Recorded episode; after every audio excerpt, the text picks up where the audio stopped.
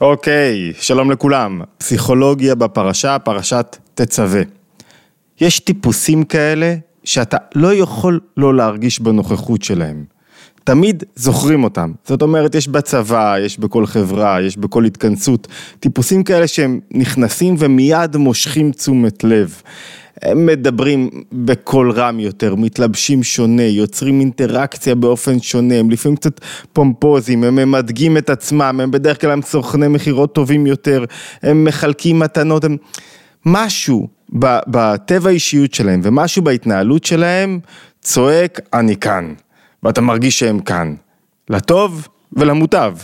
ויש כאלה שהם שקטים, הם פועלים בכל מה שהם עושים, אתה מרגיש, אתה לא מרגיש שהוא צועק, חייב למשוך תשומת לב, מדבר בישיבת עבודה, כולם צריכים לשים לב, כולם צריכים להקשיב לו, אלא הם, הם חלק מהתנועה הטבעית של המקום, כמעט לא שמים אליהם לב, זאת אומרת לא הרגשנו אפילו שהם הגיעו, הם נכנסו איכשהו, הם, הם, הם שם, הם עובדים. למה מישהו מושך תשומת לב? יש כמה סיבות. אחת הסיבות הוא שהוא רוצה להרגיש שהוא חשוב, שהוא קיים, שיאשרו אותו, שיקבלו אותו.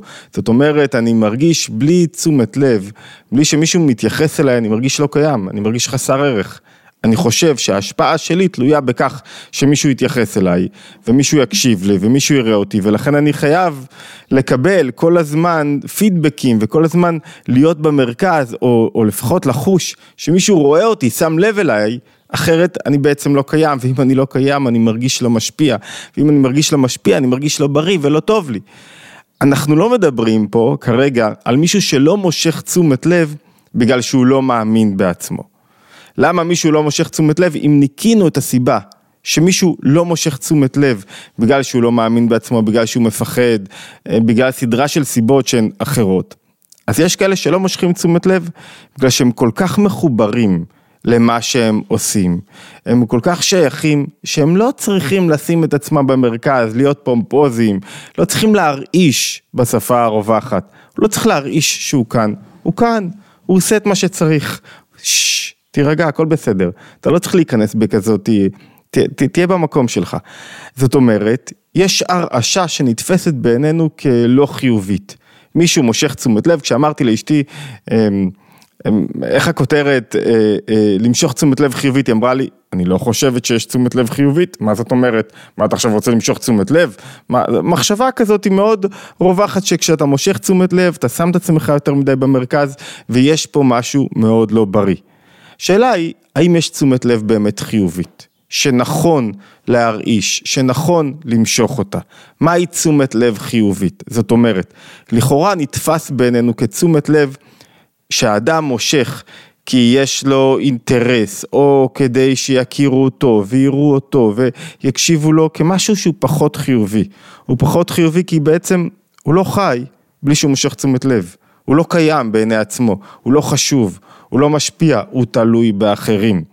והשאלה אם יש תשומת לב אחרת שהיא כן חיובית, האם יש רעש שלפעמים צריך לעשות, צריך לדבר, צריך לפעול, צריך לעשות רעש, מתי הרעש הזה נכון? הדילמה הזאת קיימת כמעט בכל סיטואציה, אני מרגיש אותה בכל סיטואציה. היינו סוף שבוע נהדר ביער הסודי בקפריסין אה, של יוני כהנא, מקום קסום, מאוד, מקום מאוד יפה, ואתה בכל רגע מתלבט אם להיות מונח, קשור למה שאתה עושה, אה, אה, אה, לומד, אה, בעניין עצמו, או להרים מצלמה ולשתף ברשתות החברתיות. כל פעם שמישהו מרים מצלמה, משתף ברשתות החברתיות, הייתי, עשיתי, הוא אומר, אני רוצה תשומת לב, אני רוצה שיתייחסו אליי, אני רוצה להיות כאן.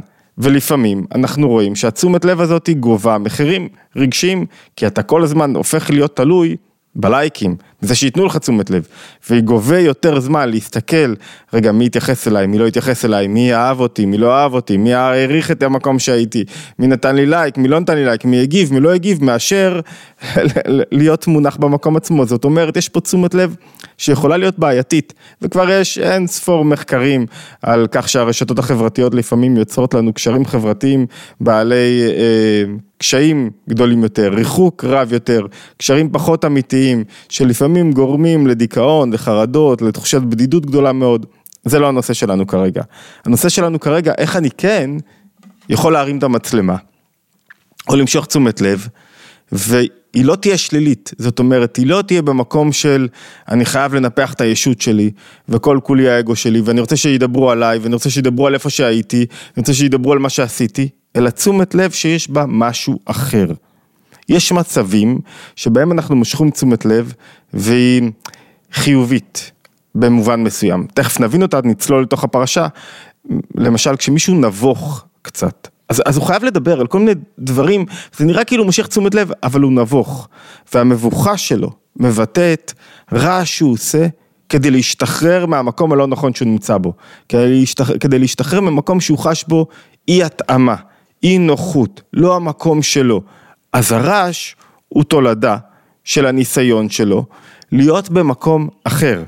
ויש גם רעש לפעמים שאנחנו עושים כשאני מרגיש התפעלות והתרגשות גדולה ממשהו, אני חייב לשתף בה, אני חייב לעשות רעש, ואז אני מושך תשומת לב, אתם יודעים איפה הייתי ומה עשיתי, וזה לא אני, לא אני רוצה, רוצה את התשומת לב הזאת, אלא אני רוצה להפנות את תשומת הלב לחוויה גדולה שיוצאת ממני ממילא כתוצאה מהתפעלות וכתוצאה מהתרגשות גדולה.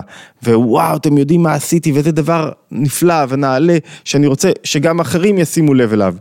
כדי להבין טוב יותר את, ה, את המשיכת תשומת לב, את ההרעשה החיובית לעומת הרעשה שלילית בואו ניכנס לפרשת תצווה. ובפרשת תצווה אחד הדברים שמדברים עליו מדברים על לבושי הכהן הגדול. לכהן הגדול בכלל היו שמונה בגדים שהוא היה לובש במהלך השנה, ביום הכיפורים היה לו בגדים אחרים, הוא היה לובש אפוד וחושן, מעיל, ציץ, כותונת, מצנפת, אבנט ומכנסיים. ואחד הציוויים הוא ללבוש על האפוד, סליחה, על המעיל, ללבוש על האפוד, להתקין בשולי, לתפור בשולי המעיל פעמון זהב. פעמוני זהב, יותר נכון, אם אני לא טועה, 72 פעמונים שהיו מצלצלים כשהוא היה נכנס לקודש הקודשים, או בכלל כשהוא היה מהלך בבגדים הייחודיים שלו, הוא היה נכנס לעבודתו, הוא היה עושה רעש עם, הפ... עם, ה... עם הפעמונים שהיו קשורים לו, פעמוני הזהב שהיו קשורים לו בשולי המעיל. כך כתוב, ועשית על שוליו רימוני תכלת. הפעמונים היו בצורה, תכף נדבר על זה, היה רימונים, רימוני תכלת וארגמן ותולעת שני, על שוליו סביב, ופעמוני זהב בתוכם סביב. כאילו על פי פשט, אפשר להבין כאן, שלכהן הגדול, על המעיל שלו, היו קושרים בשולי הכהן, בתחתית, קל מאוד לראות את זה היום בכל מיני תמונות של בגדי הכהן הגדול, אה, אולי נצליח לצרף כאן. תמונה של ככה, של בשולי המעיל יש אה, פעמונים, 72 פעמונים שהם רימונים, וקל להבין שכאילו הפעמונים היו בתוך הרימון, זאת אומרת הרימון היה חלול, והיה עושה רעש, והיה בתוכו איזה, איזה משהו שהיה עושה רעש, פעמון זהב ורימון, פעמון זהב ורימון על שולי המעיל סביב.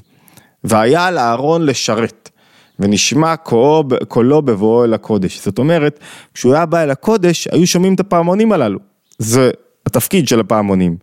ובכניסתו אל הקודש ובצאתו, ולא ימות. זאת אומרת שבמובן מסוים הפעמונים והרעש שהיה עושה הכהן הגדול כשהיה נכנס לעבודתו בקודש, הצילו אותו ממוות. טוב, עכשיו בואו נשאל כמה שאלות וננסה להבין אותן כדי, אה, כדי להבין מה זו תשומת לב חיובית, על מה מדובר, מה זה הרעש הזה. אני מזכיר שאנחנו לומדים פה שיחה של אה, הרבי מלובביץ', הרעיונות הם על פי שיחה של הרבי מלובביץ', מי שרוצה השיחה המלאה משנת תשל"ה 1975, מצויה באתר התבוננות, לינק לשיחה ועוד מקורות, מוזמנים תמיד להיכנס למקורות ולהעמיק בהבנה של הרעיונות, ולא רק זאת, אנחנו מעלים גם בזמן האחרון אה, תמלולים, אה, חלקם ערוכים יותר או פחות של חלק מהשיחות לאתר, אז מי שרוצה לקרוא תמלול, זאת אומרת להדפיס לעצמו את התמלול עצמו, אה, מוזמן לעשות, וככה לקרוא את התכנים שעליהם אנחנו מדברים, לא על כל השיחות יש, אבל על חלקם יש, ודבר אחרון, אם כבר עשינו הפסקה מתודית, אה, ערוץ התבוננות, תצטרפו אלינו, ספוטיפיי, יוטיוב, איפה שאתם מאזינים, תירשמו subscribe, מאוד חשוב לנו, מאוד חשוב שהסרטונים אה, יגיעו ושנמשיך עם ההתבוננות היומית. אתמול אני חושב שהיה היום הראשון שלא הספקתי להעלות התבוננות יומית בשנה האחרונה. אה, תמיד לתוך תורת הנפש היהודית, וכמובן יש את קבוצות הוואטסאפ שתמיד מומלץ להצטרף אליהם, מי שרוצה לקבל את העדכון. אוקיי, שאלה ראשונה, אומר רש"י, מסביר הרימונים אמנם היו עגולים וחלולים, אבל משמעות המילים פעמוני זהב בתוכם, לא שהפעמונים היו בתוך חלל הרימונים, אלא ביניהם, זאת אומרת היה פעמון והיה רימון. בין שני רימונים, פעמון אחד דבוק ותלוי בשולי המעיל. שני רימונים ופעמון אחד ביניהם. זאת אומרת, בשולב של הכהן הגדול, בשולי המעיל של הכהן הגדול היו פעמונים, והפעמונים היו בין הרימונים. אם כך יוצא, שואל הרמב"ן על כך, לפי הפירוש הזה של רש"י, שהרימונים לא היה להם שום שימוש, לא שימשו לכלום, הם היו לנוי לבד. ואם הם היו לנוי לבד, למה בכלל עשו אותם רימונים? למה השתמשו ברימונים ולא בתפוחים? תפוחים זה מה שבמנורה היו גביעים, כפתורים ופרחים לנוי, והכפתורים היו בצורה של כמין תפוחים. אז למה? מה הרעיון לתלות לנוי רימונים בשולב של המעיל של הכהן הגדול, וזו השאלה הראשי, הראשית שלנו היא, מה הרעיון שיהיה גם אמ, רעשנים, שיהיה גם פעמונים בין הרימונים, בשביל מה? אחד מפרשנים, פרשנים של רש"י אומר, לא ידעתי באמת, למה נבחרו תפוחים יותר מאשר הרימונים. ו, ו, ומה הרעיון של הרימונים החלולים? למה הרימון צריך להיות חלול ולא, ולמה לא להשתמש בתפוח? טוב, אחת התשובות, זאת אומרת, שבעצם הרימון קשור לנוי, ואין לו, אין לו, אין לו תפקיד אמיתי. מה התפקיד, בואו נתחיל רגע במה התפקיד של הפעמונים, ואחרי זה נתחיל במה התפקיד של הרימון, ואז נראה את התשובה של רש"י. התפקיד של הפעמון שהיה שם הכהן הגדול על האפוד שלו, היו תופרים על האפוד שלו, על שולי האפוד שלו, זה כשהוא היה נכנס לתוך קודש הקודשים, הוא היה בעצם ניצל ממוות על ידי התפקיד. למה? דעה אחת אומרת, לפני שאתה נכנס למקום מסוים שאין לך רשות להיכנס אליו, אתה נכנס למקום גבוה, אתה חייב לדפוק. אתה חייב ליטול רשות, ליטול בקשה, כאילו לבקש לפני שאתה נכנס לדלת, אתה דופק, לפני שאתה מגיע למקום חשוב אתה דופק. לכן, לפני שהכהן הגדול היה נכנס לעבודה שלו, הוא היה משמיע קול, וזה היה כאין נטילת רשות. הדעה הזאת יש בה בעיה אחת, כי גם כשהוא היה יוצא, הוא היה משמיע קול. זאת אומרת, כל משך עבודתו הוא היה משמיע קול. אתה לא יכול ללכת עם המעיל ורק כשאתה מגיע למקום מסוים אתה עושה רעש, אתה כל הזמן עושה רעש. ולכן הדעה הזאת לא מספקת. אז מה התפקיד של הפעמונים? התפקיד של הפעמונים הראשון הוא התפקיד החיובי של תשומת לב חיובית. מה הכוונה תשומת לב חיובית? לפעמים אני מרגיש שאני מתקרב למשהו שהוא גדול, שהוא מרגש, שהוא גבוה, אני נבוך מולו, אני עדיין לא יודע איך להתנהג בו, אני קשור לדברים אחרים, אני עוד מתרגש מדברים אחרים. אחד התפקידים של הרעש הוא בעצם להגיד, רגע, אני, אני משליך מעליי את הדברים האחרים ומתפעל מהמקום שאליו אני הייתי הולך. בעל שם טוב, שאלו אותו פעם אחת, למה נוהגים להתנוענע, בעל שם טוב מייסד החסידות, למה נוהגים להתנוענע בתפילה ולעשות תנועות, יש כאלה שעושים מלא תנועות, אז הוא אומר, כמו אדם שהוא טובע, לפני שהוא טובע בים, הוא, עושה את כל התנועות האפשריות כדי להיחלץ, כדי שהמים לא ימשכו אותו מטה. אותו דבר, לפעמים אדם טובע, והוא מרגיש שהוא חייב לעשות את כל התנועות, לעשות רעש גדול כדי לצאת מהמקום שלו. זאת אומרת, לפעמים אני מרגיש שאני חייב לשתף בהתפעלות שלי, שאני חייב להגיד משהו מסוים, שאני חייב למשוך איזה תשומת לב, לעשות איזה רעש כדי להגיד אני לא מוכן יותר להיות במקום שבו הייתי, ואני רוצה לעבור למקום שאליו אני, אני רוצה להתקדם, למקום טוב יותר. אתן דוגמה למשל, זה כמו אסיר שמשתקם למשל. אסיר לפני שהוא משתקם, יש איזה עניין, או מישהו שרוצה להיגמל מהתמכרות, או מכל דבר, שהוא מכריז על עצמו עכשיו, אני ממחר מפסיק עם הפעילות הלא רצויה, אני ממחר לא נמצא שם.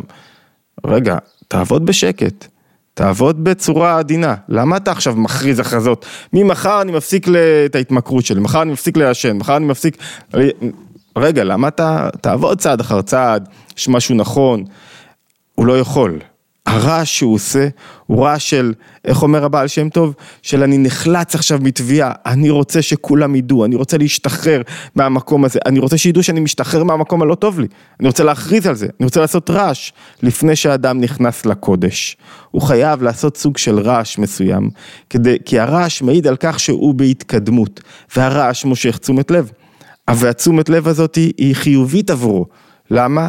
כי הוא מכריז לכל העולם, ואז הוא, הוא גם די, הוא גם די סוגר על עצמו, אני בכיוון הזה. אני עכשיו לא מוכן להיות באותו מקום שהייתי. הוא, מש, הוא משגר לעולם את ההתפעלות שלו. אני לא מוכן להיות יותר שם. נכון שככל שאדם יותר מחובר, וזה מה שקורה ביום הכיפורים, כשאדם מחובר מאוד, ביום הכיפורים אין פעמונים. הכהן הגדול לא לובש בגדים עם פעמונים. למה? כי הוא לא צריך ליטול רשות. אבל לא רק כי הוא לא צריך ליטול רשות כשהוא נכנס לקודש, כי הוא מרגיש שייך, כי הוא מחובר, כי כבר אין, אין קולות בתוכו וסביבו של מה אתה עושה כאן. אז הוא לא צריך לעבוד ברעש. במקומות שבו אני שייך ומחובר לעניין עצמו, אני לא צריך לעשות רעש. במקום שבו אני מרגיש שאני לא עד הסוף מחובר, זה, זה, זה לא המקום שלי ואני רוצה ללכת לשם, אז אני מכריז הכרזות, ואני עושה פעולות, ואני עדיין לא שם, ויש בזה משהו חיובי, זאת אומרת, יש מישהו שמתפעל, או מתנהג בצורה שנראית כאילו היא קצת גבוהה למקום שבו הוא נמצא. תירגע, תעבוד בשקט. לא, יש בזה מעלה. מה המעלה? המעלה שהוא היה לוקח, שהוא, שהוא כאילו לוקח את עצמו ממקום של מלא ישות, מלא, לא במקום הנכון, ומכריז הכרזה, ומתאמץ, ומכוון את עצמו, ו, ומעיד על העולם, מציע איזה רצון מסוים גבוה, אני רוצה להיות שייך לקודש. אני רוצה להיות שייך למקום גבוה יותר. אני רוצה להתקדם. הכהן הגדול היו בשולי המעיל שלו, שולי המעיל שלו זה המקום הנמוך ביותר, היה מייצג את כל העם, היה מייצג גם מי שעוד לא שייך לעבודה הזאת. ואם הוא לא היה נכנס עם רעש, וימות. מה זאת אומרת? הוא כאילו לא הביא את החיות האמיתית של אותו אדם שעכשיו רוצה להיות במקום אחר, רוצה להתפעל, רוצה להתרגש ממשהו, רוצה להכריז הכרזה, הוא לא שם, הוא לא שם, הוא עכשיו בשפלותו, במקום קשה, במאבק קשה, אבל הוא מעיד על עצמו שהוא הולך לכיוון אחר. והרעש החיובי הזה, הוא לא נעשה ביום הכיפורים, הוא נעשה רק בימים מסוימים. זאת אומרת, הוא נעשה כל השנה חוץ מביום הכיפורים, כי ביום הכיפורים אין צורך ברעש הזה. נשארה לנו עוד שאלה, הבנו למה הרעש הוא חיובי ומתי הוא חיובי, ומתי כשמישהו הוא שקט מדי, יכול להיות שהוא לא נכנס לקודש אם זה לא שייך אליו. יכול להיות שהוא לא מוצא את עצמו ולא מוכן להתחייב, ולא מוכן להתאמץ, ולא מוכן לדחוף את עצמו קדימה. יכול להיות שהוא לא באמת עושה עבודה. לכן הרעש מעיד על כך שאתה שורף משהו בתוכך, שורף המון ישות, המון אי שייכות, המון זה שאתה לא במקום שלך. נשאר לנו עוד שאלה, למה רימונים ולא תפוחים? לפי שיטת רש"י צריכים להיות בכל מקרה רימונים למרות שאין בהם תועלת. ולפי שיטת הרמב"ן אמרנו, אם אנחנו מדברים על נוי, בואו נשים תפוחים בשולי שמעילו של הכהן הגדול. ישראל משולים גם לתפוחים וגם לרימונים. תפוח מייצג את הדבר, חקל תפוחים, את הדבר הנעלה, הנשגב. רימונים מסמנים דווקא את הדבר הנמוך ביותר. והרעיון הוא שגם ברימון, כפלח הרימון רקתך, כפלח הרימון רקתך, זאת אומרת שהרקה זה המקום שבו מצמידים אליו אקדח, זה המקום שבו הוא שולי הכתר נחשב, המקום הנמוך ביותר, כפלח הרימון רקתך, זאת אומרת שיש גם ברקנים שבך, גם בשולי הכתר, גם אדם שאין לו כלום, שייך. מה זאת אומרת? כל ישראל, כל אדם, כל חלק בשבי, גם אם הוא נאבק עדיין, גם אם הוא לא כל כך שייך, יש בו את השייכות שלו, יש בו את הקרבה שלו, הוא שייך אל הקודש. הכהן הגדול בעצם אומר, אני נכנס לקודש עם כולם, עם כל הדעות, עם כל התפיסות, עם כל, יוצר אחדות שלמה. וכשאני נכנס, הרימונים מסמלים את ה, את ה, גם את מי שרחוק ביותר, שגם הוא שייך אל קודש הקודשים, רק מה? הוא נכנס כשלצידו יש רעש מסוים, הרעש של שריפת הדברים הלא רצויים, של אני לא מוכן להיות פה יותר, אני רוצה, ל, ל, הכהן הגדול הוא שליח של כל ישראל והוא צועק רגע, אני לא מוכן להיות במקום הנמוך, אני רוצה להתקרב למקום גבוה יותר. וכל קודש הקודשים, כל המקדש, נועד לסמל לנו שתי תנועות נפשיות. זה כמו הקרובים, היה לנו שיעור לפני שנה או שנתיים לגבי הקרובים. זה כמו הקרובים, שתי תנועות נפשיות. תנועה אחת היא, מה אני. הרי בקרובים היו שני פנים, שואלים איך נראו הקרובים שהיו בקודש הקודשים. אז, אז אני מזכיר רגע את השיעור שגם נכנס חלקו לספר אה, לפרוץ את גבולות האישיות. אז כרוב אחד, אז יש דעה אחת שאומרת שהכרובים, שהיו משהו מאוד אניגמטי והיו בתוך קודש הקודשים, מעל ארון הקודש, יש דעה אחת שאומרת שהכרובים היו בציור של אדם. והשאלה היא, איזה אדם? והתשובה של הגמרא היא, שעל האדם היו פנים קטנות ופנים גדולות. אפי זוטרי ואפי רברבי. אפי זוטרי, פנים קטנות, זה האדם איך שהוא. מאוד אגוצנטרי, עסוק בעצמו, מושך תשומת לב לא חיובית לאני. כל מה שהוא רוצה זה מחיאות כפיים. רק תראו אותי. למולו יש את האפי רברבי, את הפנים הגדולות, את מה שהוא יכול להיות. אדם שגדל, אדם שמושך תשומת לב חיובית, ותשומת הלב החיובית הזאת אומרת כך, אומרת העולם מלא רעש, מלא משיכת תשומת לב. נכון, הלוואי והייתי איש עדין, כזה שפועל בשקט, איזה מוסדניק שעושה הכל כמו שצריך, אבל אני לא כזה, כי אני מלא ישות ורעשים פנימיים, אז אני עושה גם רעש חיובי, רעש של הטוב. אני לא מפחד, רגע, העולם עושה רעש, אני עושה רעש, שמתנגד בעצם לכל מה שסוחב אותי למקומות הלא רצויים. ואז אני, זה, זה, התיאור הוא כל המונה של רומי, יש רעש גדול של כל מיני דברים שמושכים אותך לעולם. תראו איך מפרסמים ספורט, מה, מפרסמים בשקט? פרסום נועד למשוך תשומת לב. למשוך אותך למקום מסוים, למשוך את תשומת הלב שלך, כל המאבק הוא על תשומת הלב שלך, אז גם אני, כשאני מוצא משהו חיובי, כשאני מוצא משהו נכון, אז גם אני מחפש תשומת לב. נזכרתי באיזה דיון שהיה לגבי אה, פרויקט מאוד יפה, אה, לא רשמתי לעצמי את שמות העומדים מאחורי הפרויקט, אז אני לא אטעה ולא אגיד שם, פרויקט מאוד יפה, פרויקט שקשור ל, אה, אה, למקוואות.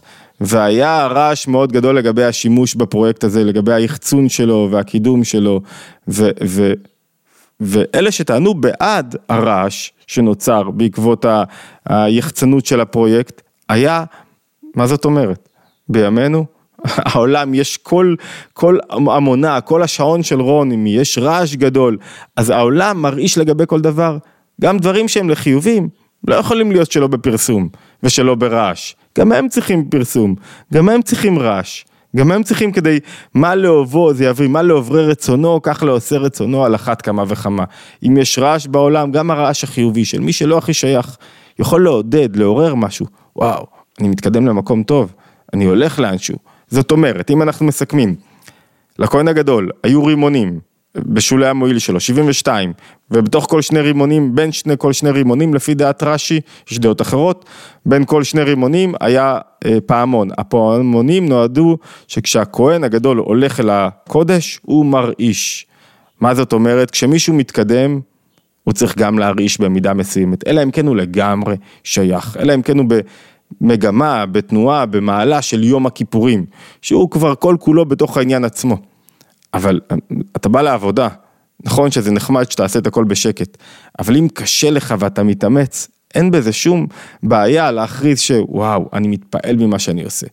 מה זאת אומרת? העולם כולו מרעיש, תרעיש גם קצת אתה. אבל מה? בתנאי שזה לא תשומת לב שלילית לאני, למחיאות כפיים, לתשומת לב לזה שאני מתקדם למקום חיובי, ואני מושך איתי עוד אנשים למקום חיובי.